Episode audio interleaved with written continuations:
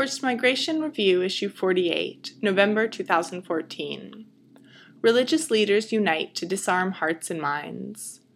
By Monsignor Dieudonné Nzapalainga, Imam Omar Kobine Layama, and Pastor Nicholas Guérékoyame-Gbangou.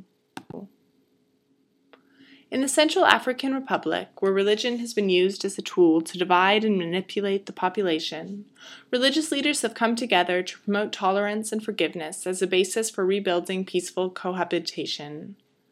The recent crisis in the Central African Republic, CAR, with its roots in political power struggles, has threatened to destroy the underlying social fabric that was so, for so long a source of religious tolerance. In the process, nearly a million people, about a fifth of the population of the country, have been forced to flee their homes. At present, there are roughly 485,000 internally displaced persons, IDPs, and 180,000 CAR refugees who have fled to neighboring countries since December 2013.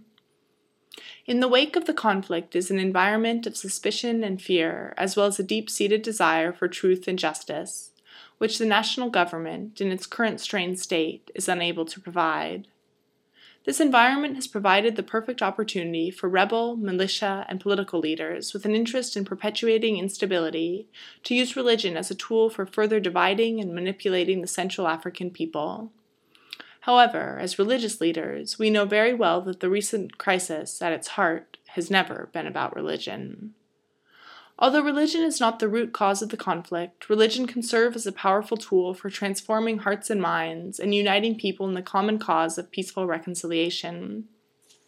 In 2012, before the recent crisis, we founded the Central African Interreligious Platform, made up of the Evangelical Alliance, the Islamic Community, and the Episcopal Conference of CAR.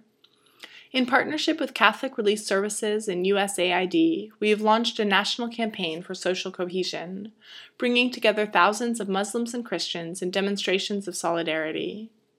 We have trained hundreds of religious leaders, civil society, government officials, and armed group representatives to become ambassadors of peaceful coexistence. Many of these leaders have subsequently led their constituents and communities through the same process. In a country where churches and mosques have more legitimacy than the national government and reach deep into the heart of the country, where government resources are limited, religious institutions are uniquely positioned for responding to humanitarian needs. Throughout the country, displaced populations of Muslims and Christians alike have taken shelter on church and mosque grounds. We have witnessed moving examples of religious leaders risking their lives to serve the needs of displaced persons of another faith.